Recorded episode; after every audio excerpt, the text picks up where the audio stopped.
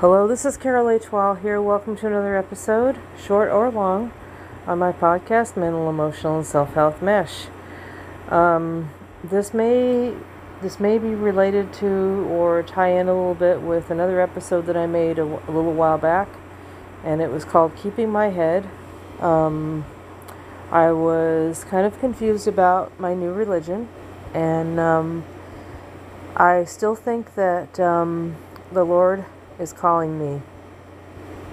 And um, I'll tell you why. Even if I, now this, this, if you don't know what I'm talking about, you can refer back to the uh, episode titled, you can search it. Um, it's called Keeping My Head.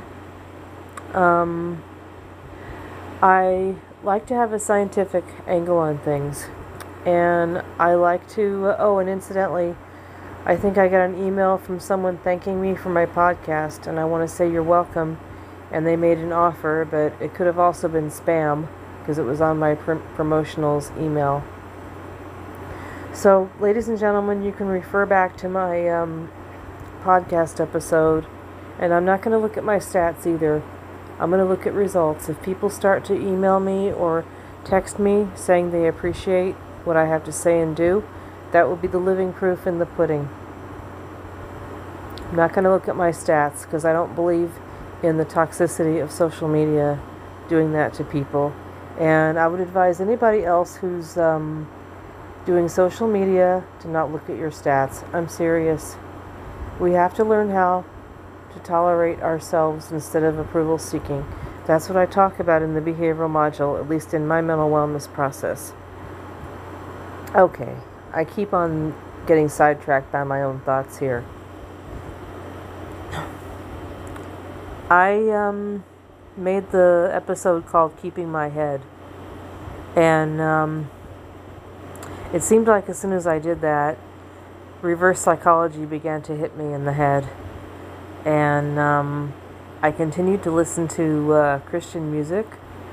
And um, it was different kinds of Christian music, mind you. It was gospel, it was Hillsong, it was um, church music I'm uh, attending a local church online right now.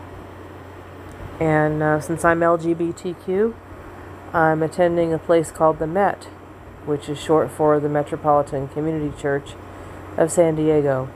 And um, I wanted to try another church out in El Cajon, but I decided to uh, stick with the Metropolitan Community Church. And um, when I listen to devotional songs in church, you know, albeit my the online services, because I I'm not able to go in the morning. They have a face to face service now, but I'm not able to go in the morning.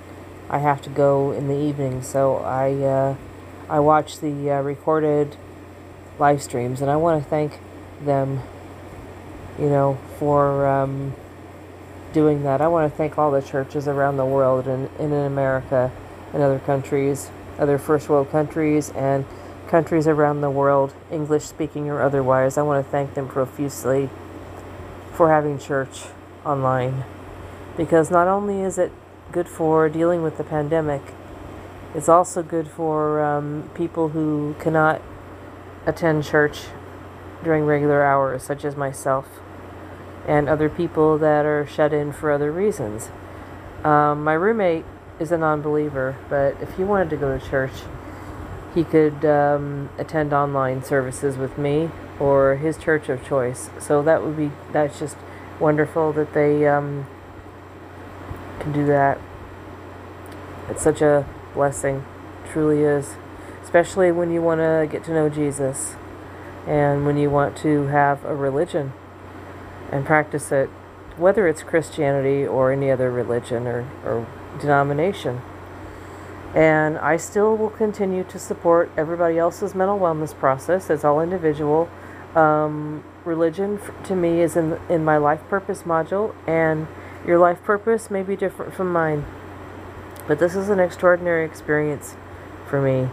Now I don't know if I touched somebody with my uh, Christian stuff and my uh, ongoing mental wellness. I've been dealing with a lot of stuff lately in my mental wellness process.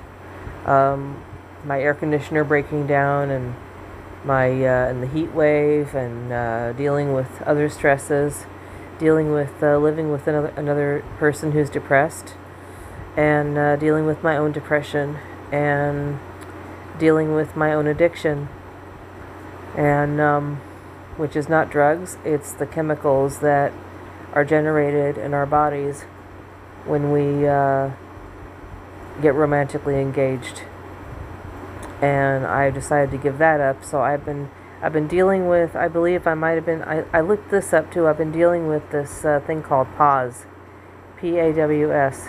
It's capital letters, and um, it's basically the irritability that you experience after you've been in withdrawal for a while. Even after the withdrawal is uh, over, um, you feel irritable because you know you finally know on a conscious level that you can't practice your drug of choice anymore whether it's alcohol or drugs or certain foods or anything that stimulated your reward system in your brain that uh, made you seem to make you feel better when you took the drug of choice and the drug itself, not to mention.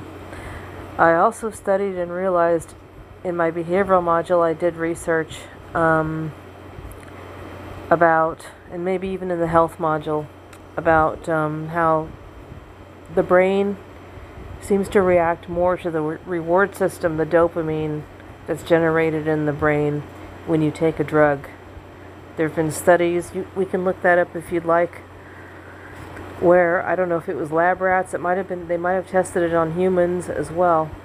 But um, when they've taken cocaine, they've reacted to the dopamine response as well as the cocaine. So um, any drug of choice, you know, when you you know when you go to the refrigerator and catch yourself taking your your bite of your favorite food that you're compulsive with, or if you find yourself wanting to call call a lover that you're addicted to, or if you want to take a drug or, or drink, um, how do you feel right before? Do you long for that that dopamine, that uh, reward? Are you just craving that reward? Like, I, I need a reward, I need something. Lately, I have been having cravings lately because of this heat wave.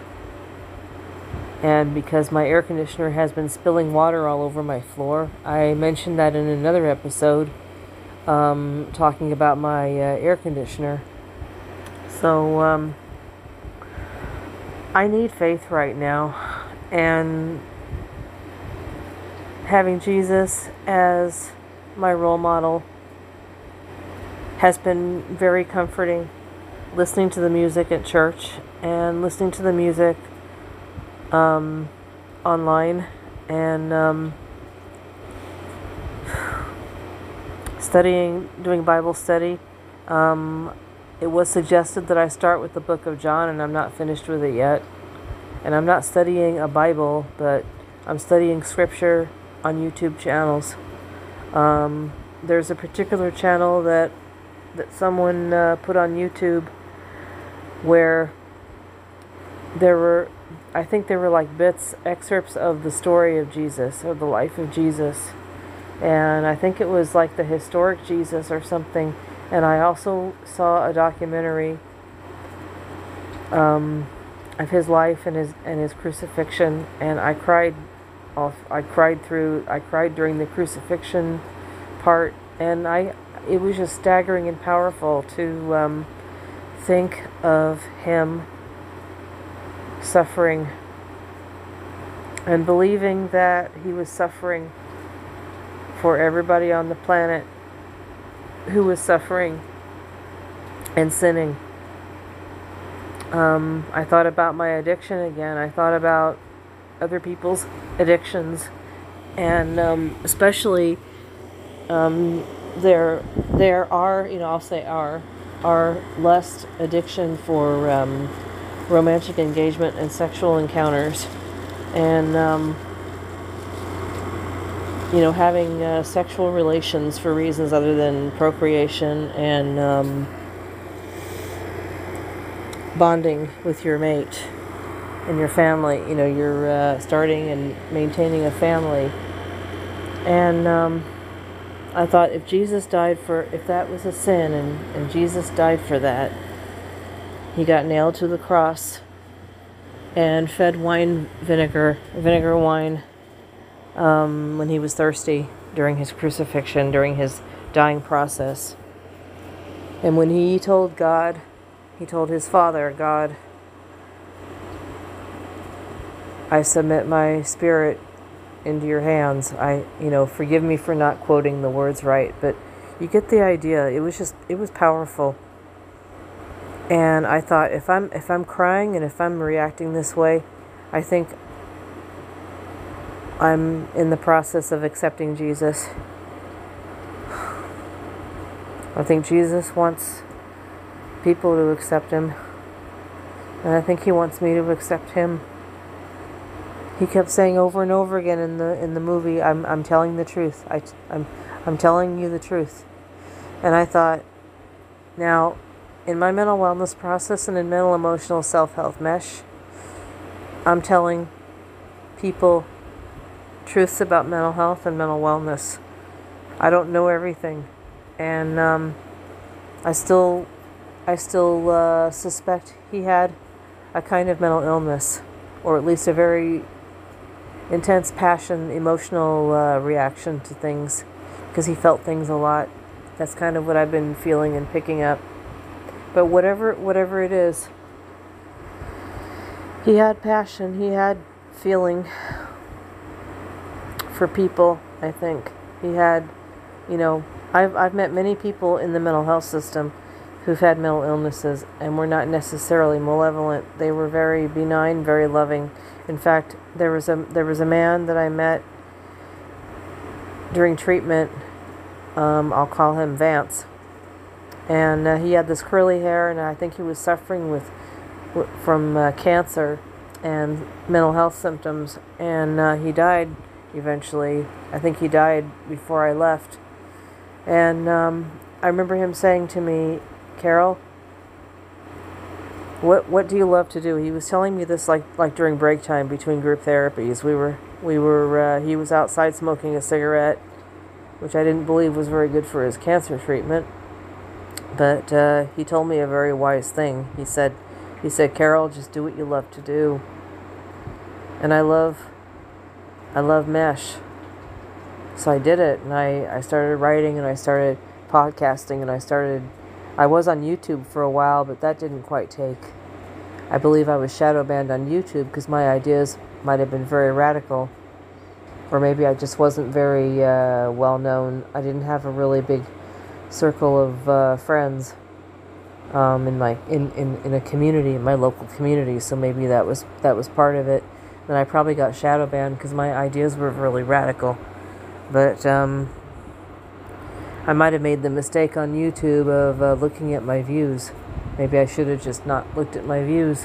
I also made the mistake of looking at the uh, glancing at the dislikes while I was logged into the studio, and I saw a lot of dislikes. That could have been why I got shadow banned. But the truth is hard to hear. It can be refreshing, like a breath of fresh air. Sometimes it can really, it can really be cold. It can it can smell like unpleasant disinfectant. I was eating at a restaurant with my roommate last night celebrating my 55th birthday. Yes, I had my 55th birthday.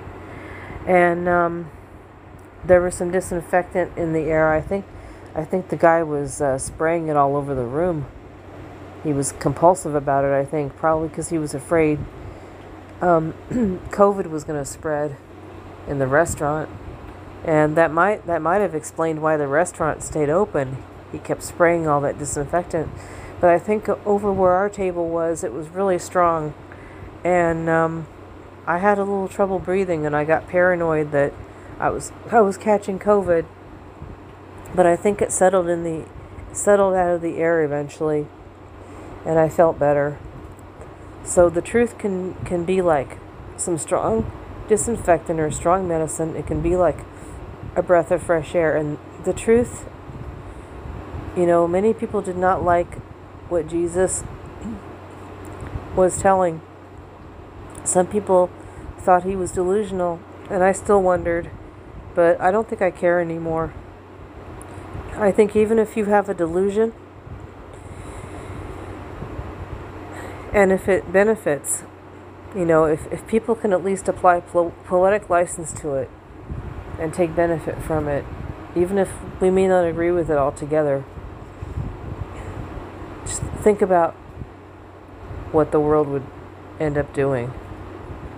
I think the um, the Jews believe that um, if more people believed in Jesus and what he was saying, um, the Jew Jewish authorities and the Roman Empire were going to lose their power. And um, they were really afraid of that happening. The, the Jews, on one hand, the Jewish laws and the Roman laws. You know, just think if, if, if, if Jesus had been allowed to keep going instead of being crucified and persecuted, I think. So, uh, in history, in world history, and in religion, and in stories and scriptures and stuff. The truth is told, and people don't like it. so uh, I tell much truth. I'm, i tell what I learn in me- in mesh um, by looking things up and hearing things, and um, applying my my principle of. Uh, information retention, rights, and responsibilities, where I take things in that benefit me, that serve me, and I and I don't take in the things that do not serve me anymore.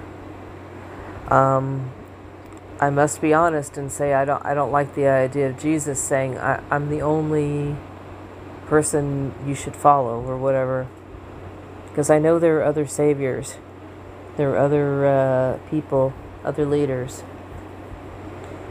I also believe that Jesus was a powerful figure and a powerful leader, and um, I did emotionally react when he was talking. And when I was seeing that those movies, those uh, presentations, I was crying, and I was crying during the church singing. So something is happening. Something is changing inside me, and I don't feel there is any going back to before. I just pray, you know, literally pray that um, I'm going in the right direction. Happy mental wellness, everyone, and blessings. You're loved. This is Carol A. 12.